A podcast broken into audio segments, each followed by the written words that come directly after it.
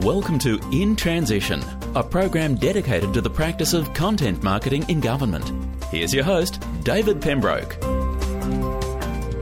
Hello, ladies and gentlemen, wherever you might be listening. Welcome to In Transition, the podcast that examines the practice of content marketing in government. My name's David Pembroke, and I am delighted that you have taken some time to join us again as we explore this exciting world of content marketing in government from some of the smartest people in the world. In this week's episode, we head back to the UK to talk to a leader in digital services for the UK Parliament.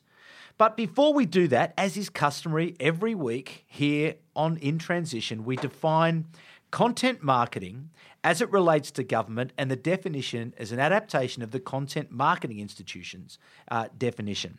Content marketing is a strategic and measurable business process that relies on the curation, creation, and distribution of valuable, relevant, and consistent content to engage and inform a clearly defined audience with the objective of driving a desired citizen or stakeholder action.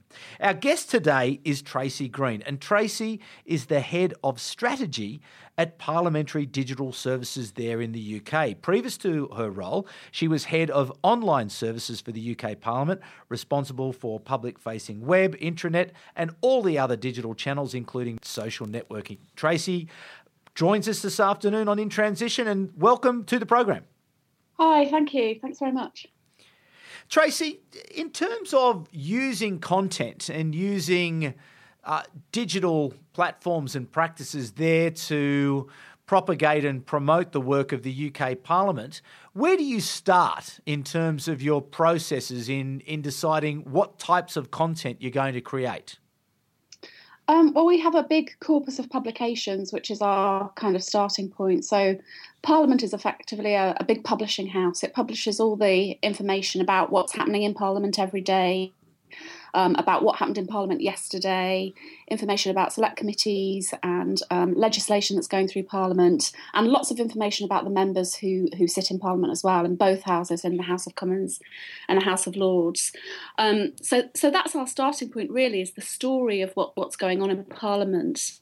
Um, but lots of that material is written in a certain way. It has to be for, for legal reasons and can be quite um, difficult to digest for the average reader. So we often take that material as a starting point, and then we the, we will rewrite that story to make to make it more interesting, a bit more engaging for people, so that they're better able to understand it. But what is your process that allows you to publish? amended versions or interpreted versions of regulations and, and black letter law? Um, so, so we um, we have some automated processes for publishing those big documents, and then we have a content management system. We've got a devolved editorial model, so we've trained over 500 people across Parliament to use the content management system and to publish content to its its digital channels. Um, and there are workflow processes within that. O- often, the sign off process for a lot of that material happens outside of the system and how it could give me some indication of what that sign off process might look like on a on a typical day. How many how many documents or how many videos or how many audio files might be published in a given day, and how do you get them up up onto the web? Oh, d- dozen dozens might be published every day, but but what we do is we try and plan ahead as well. So we have um, quite a, a a rigorous editorial process. So we meet every week and we plan ahead what's going to be on the website, on social media, and on other channels the week before. Um, but we leave it flexible enough because things change as well. So you know things drop in. So that's kind of um, uh, a collaboration between the web team and the two um, information teams in each house. Um, they're effectively kind of uh, communications teams for for the houses. So they'll agree for the week ahead what's going to go go online. Okay, so you sit down with them uh, as like sort of a say a, a service provider that they come to you with their uh, their programs as such, their legislative programs, and they're saying, okay, the, yep. these are the assets that need to find their way um, onto up on, on, air, so to speak. And Tracy, exactly. can you help us do that? Yeah, and um, it, I, would say it's much more of a two-way process. So rather than being a service provider, it's more of a collaboration because of, often we'll suggest things that they might want to do to make the content more engaging or where to push it to get the best readership. You know, if they hit something for Facebook, we might suggest pictures or video or something like that.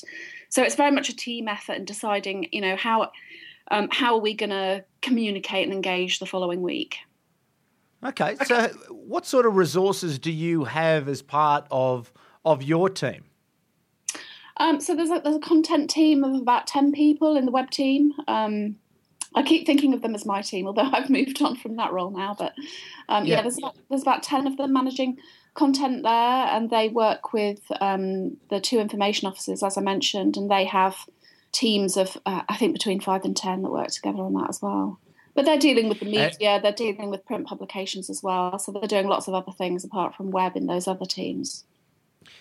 But you also mentioned that you have quite a devolved system as well, where you have publishing rights, by the sounds of things, at the edges of the, the parliamentary ecosystem.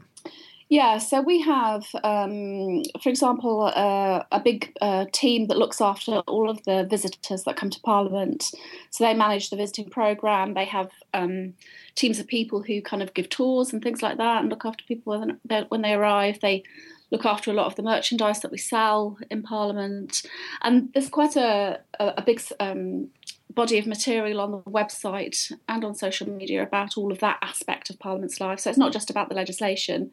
We're a heritage site as well. Lots of people come and visit us, including school, school children, and they'll they'll have about five people managing their content online. So making sure all of the information about tours in Parliament are up to date. You know what's going on, what can people come and do there, um, and and they disseminate that out through social media as well. So, how have you gone about making sure that there is quality and consistency. What has been that process that has enabled for you to achieve the outcomes that you're getting now?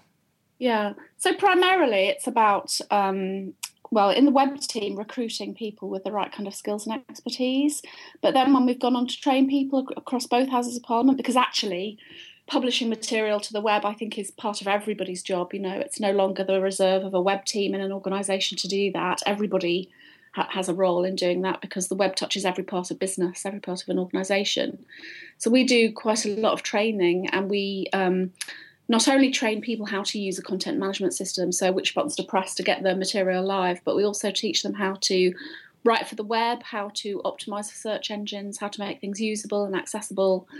Um, and that, that that training course, which is a couple of days when before they start using the CMS, that's the starting point. Really, we then have um, the, the, the content uh, team in the web team. They they have a kind of um, uh, I suppose um, customer service role towards the, all those other teams in Parliament, and so that they act as a point of contact in the web team and they're there to provide advice. You know if people have new ideas for online they'll come and talk to those people. If they want to set up new sections or create new content they'll come and talk to them. So right from the point of being trained you have um, kind of coaching and mentoring from the web team all along the way. So we're building that capability i hope through lots of other teams in parliament so people become much more proficient in you know what's good content how to really promote it effectively to your audiences and how to um, make it work really and have an impact, get people people to better understand what Parliament's all about. Does that make sense? Sounds like no. Well, it does, and it sounds like a, a fantastic program, and it also sounds like a wonderful commitment from your leadership and an understanding of the importance and the power of content in terms of achieving the objectives is what you just identified right at the end, which is all about people understanding what Parliament is, what it's trying to achieve, what it's trying to do, etc. And that commitment to training, where did that come from?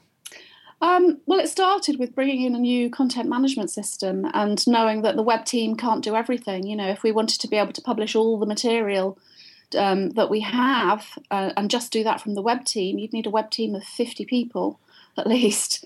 Um, and of course, you don't have the resource for that. But actually, it makes much better sense for the subject matter experts to be publishing content and for us to have trained them to use um, digital tools effectively.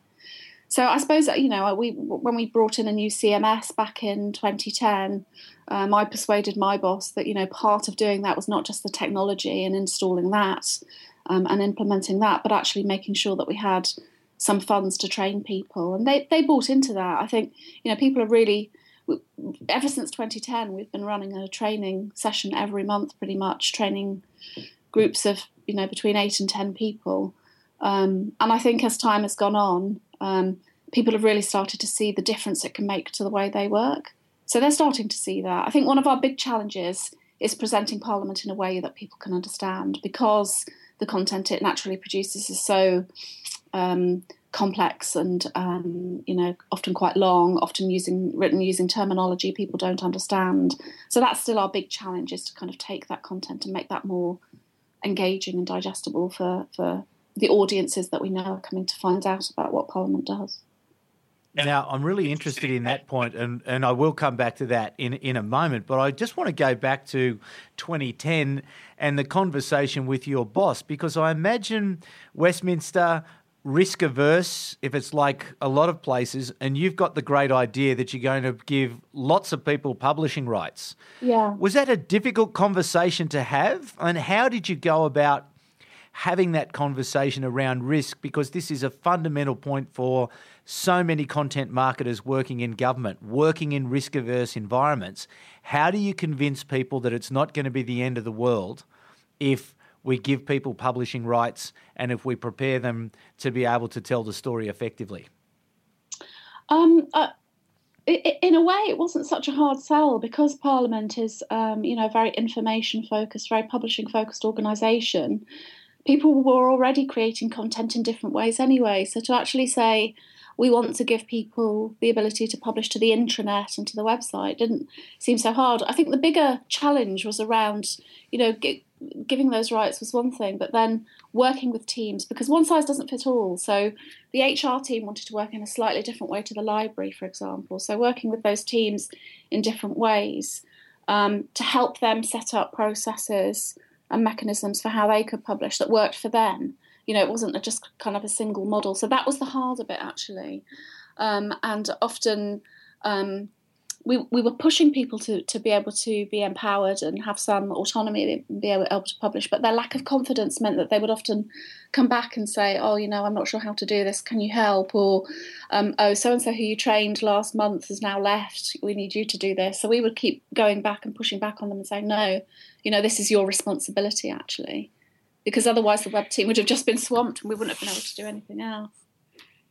So, how then were you able to adjust, and what sort of needs were there that differed between, say, HR and the library team? What were they looking for that was different, and how did you meet the needs of that particular area of the organisation such that they were satisfied and confident to get going in terms of publishing content? I think for the HR team, publishing content was a very new thing for them. It wasn't something they were used to doing. You know, it hadn't been part of um, other tasks and ways of working that they they had done before. So the idea of you know just the basics of how a, a publishing tool might work and um, things around metadata and optimizing for search and how you write for the web, you know, was quite new to them. Whereas a lot of the staff in the library, particularly the research section, you know, that they, they're their kind of day job, if you like, is writing uh, briefings. It's um, making it's it's indexing content. So they all, were already up to speed with a lot of that. So in a way, that was a, a more straightforward process. But for the HR team, it was quite new. So you kind of have to start from a different point, um, and you have to focus on some training that perhaps the library folk had already got in other ways. So it was and in terms of training needed in some ways yeah, and it's wonderful how you not you've, you've started it and you've kept it, and it's obviously a core part part of building the capability that's now generating fantastic outcomes. But how then do you go about uh, un, or helping these different areas, such as HR, such as the library, such as the different chambers, to understand about the personas that they're trying to connect to? What sort of work did you do in that space in terms of building out an understanding of the audience that they were seeking to engage? Um, well, people often come with assumptions about who it is that's looking at the website, which is not which is often not reflected in fact. So we, we we focused quite heavily on on showing them the data. So it wasn't our subjective view about who was coming to the website or who we should be engaging with, but it was based on some data. So we use Google Analytics and part of the kind of account management um, relationship in the content team. They would proactively go out to the different teams in both houses and say, you know, that this is the data of who's looked at your pages in the last month. This is how they're behaving. This is where they're coming from. This is where they're going. To try and get them to think about the behavior of how people were using their content. Uh, but alongside that quantitative um, aspect, we've also been doing a survey on the public facing website for the last six years.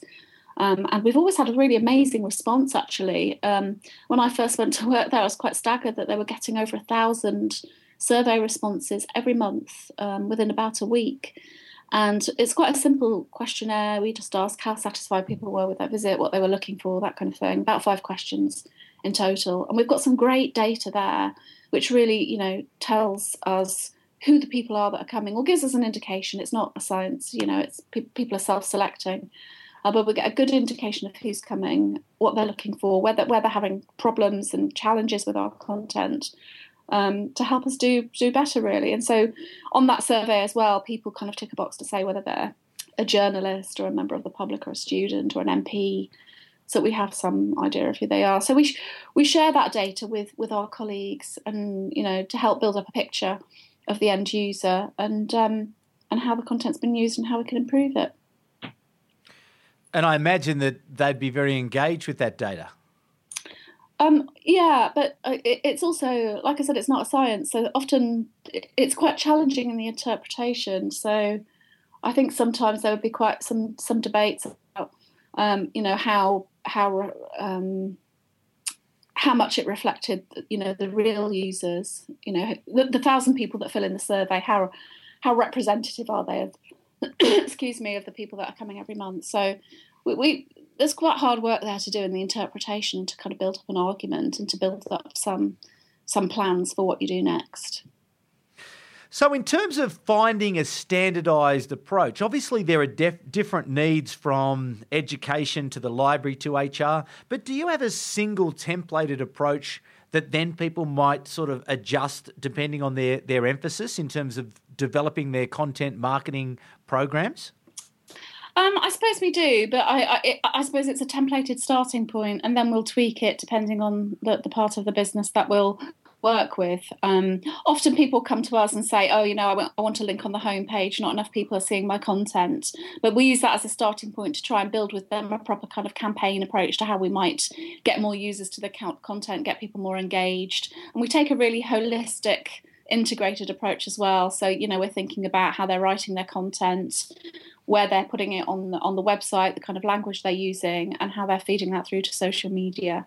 So we take a much more integrated approach, um, and and that I, would say it's a systematic one. Whether that's you know about visiting information about how people can visit Parliament, or if it's about um, information about select committees. But again, I think the, the thing I love about this whole system is that it's a very collaborative approach, and that you know the experts are not too far away at any given time to be able to talk about and to work with the you know the different line areas to ensure that their content marketing is working. No, absolutely. I mean, you know, we, we, we depend on our colleagues in both houses because they are the experts on Parliament. They are the experts on their area of the business. And they come to us for advice and guidance on how they can best use digital channels um, to, to achieve their goals, basically. You know, in, in 2015, you can't achieve your goals unless you use the internet. So it's very much a collaboration from from that perspective. And it's interesting because I've just been as in, as part of my new role as head of strategy, I've been doing a lot of workshops with colleagues in both houses to see, you know, um, what we want the strategy strategy to be going forwards and what we think's been good and bad in the past. And all of them have said, you know, we need you as the experts in the digital team to show us how we can properly use the internet to achieve our goals, and it's got to be a collaboration. So, you know, it's, it's sometimes, that, sometimes that's more challenging, and sometimes that that comes easily. But it's the same in any and, organisation, I think. Yeah, and and in, in those consultations, what was what's the number one challenge that people are coming up with all the time?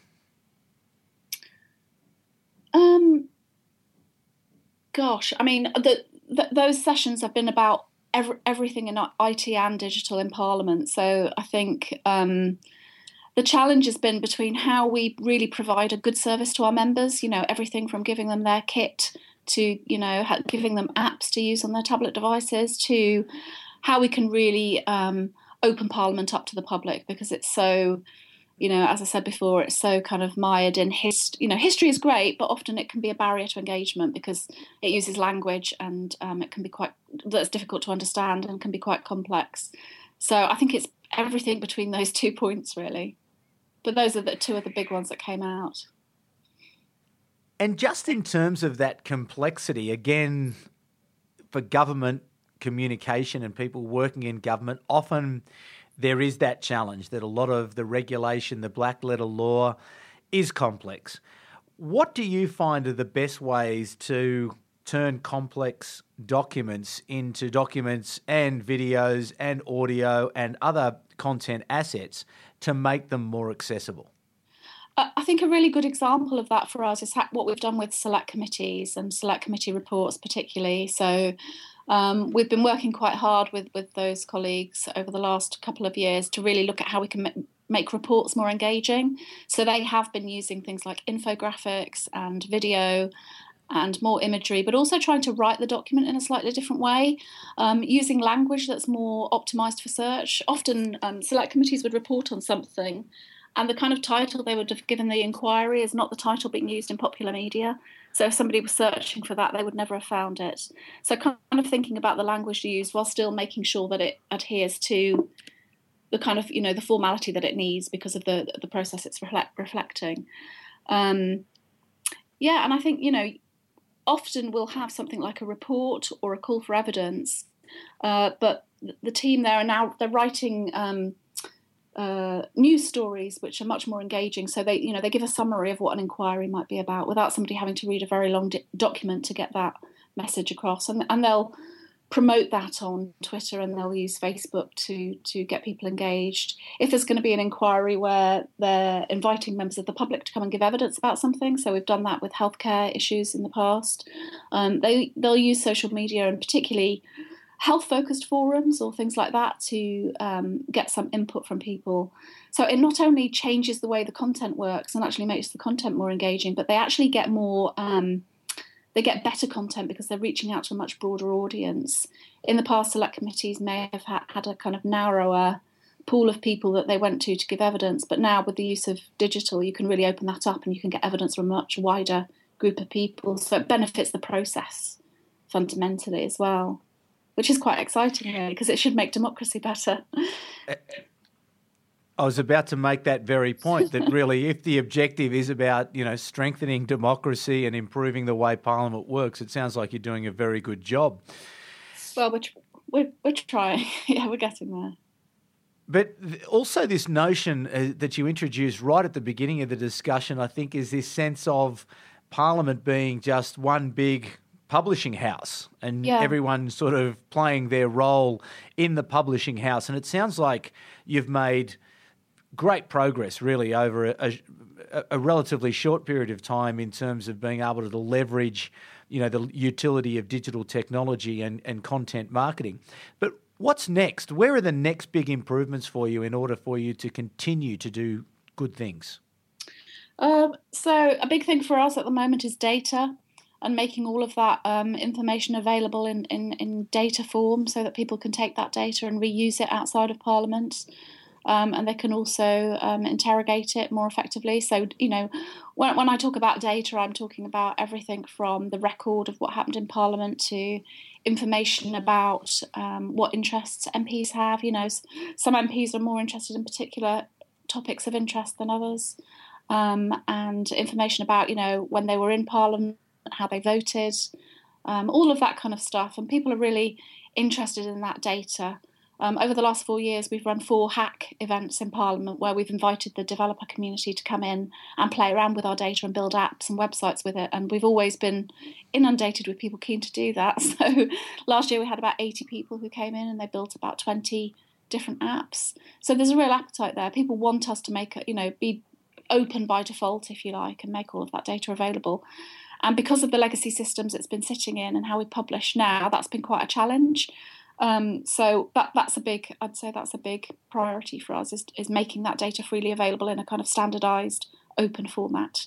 Um, we launched, we've just launched our beta version of our data.parliament platform, so we're already making a number of those data sets available, um, but we've got lots more to do there. And in terms of the publishing of assets, be it video, audio, uh, stills, text, graphics, what's next in terms of the, the those content assets? Um, we've we've been using Facebook much more effectively over the last year, and, and I think we've I think we tripled our our kind of like following there, um, and that's because we've been using those assets much more effectively, using video and imagery there. Um, so we're looking at other social channels actually, and about how we can use um, assets like photos and, and video there as well. But also, it's a fascinating. It's a fascinating time, isn't it, for storytellers working in in Parliament, working in places like Westminster, where there is just it's just just a wonderful sandpit, really, to start to to try to tell a better story. No, absolutely. It's all about the stories, I think, and opening those stories up to people and doing it in a way which you know is personal and, and engaging. Because I think when people think about Parliament, you know, they think about that big iconic building with the clock tower on on one end of it, and they don't, you know, they don't necessarily see the stories behind it. So one of the other things that we've just gone live with is a blogging platform, um, and I'm encouraging lots of different teams from across Parliament to blog about what what their jobs are, what it's like to work in Parliament, the different kinds of things they do. Um, one of the uh, blogs that's going to go live on there is from the archives team. So we've got a massive archive, wealth of information there. It has lots of image and uh, video assets that goes with it as well. So you know, the, from the death warrant of Charles I to lots of other historical documents, you can investigate those. Um, so they're going to be blogging about the work they do and the and the archive that they hold and everything that's in it. So I think that's really engaging. I think if you can hook people in with that kind of content to Parliament, you can then, you know, you've got an opportunity then to push them to all the other things that perhaps they didn't know were going on too. You know, so if they're interested in a particular topic, um, they can go and find out about that. I think that's that's also one of our big challenges for the future is really focusing on how we can get our content more effectively tagged because we know that people are really interested in politics on a topic basis. You know, it's somebody that cares about cycling, or it's somebody who cares about um, energy or fracking or something like that. You know, so tagging our content so that they can find it without necessarily having to know what the kind of content is before they look, I think is it would be a big win for us if we could do that in the next year. And I imagine that will be a, a big part of the ongoing training program. Absolutely, absolutely. Yeah. Well, Tracy, thank you very much for giving us some of your time this afternoon. I think it's an intriguing story, really, as to the way that the the UK Parliament has taken on this opportunity to become a publisher, to be its own media company, and to really put at the core uh, not only good good function, but also to start to put in place the training that enables the various human assets that work within the parliament to be able to tell their own stories and to be given permission to publish and to connect with people. So thank you so much for the insights today. It's been wonderful for our audience, and I know people would have got a lot of insight out of that. So thank you very much for coming on to In Transition, thank and you. best of luck with your best of luck with your uh, next endeavours. It sounds like you've got a very big uh, work work plan in front of you. Absolutely, yes. Thank you very much for the opportunity. I've enjoyed it. You've been listening to In Transition, the program dedicated to the practice of content marketing in government. For more, visit us at intransitionpodcast.com.au.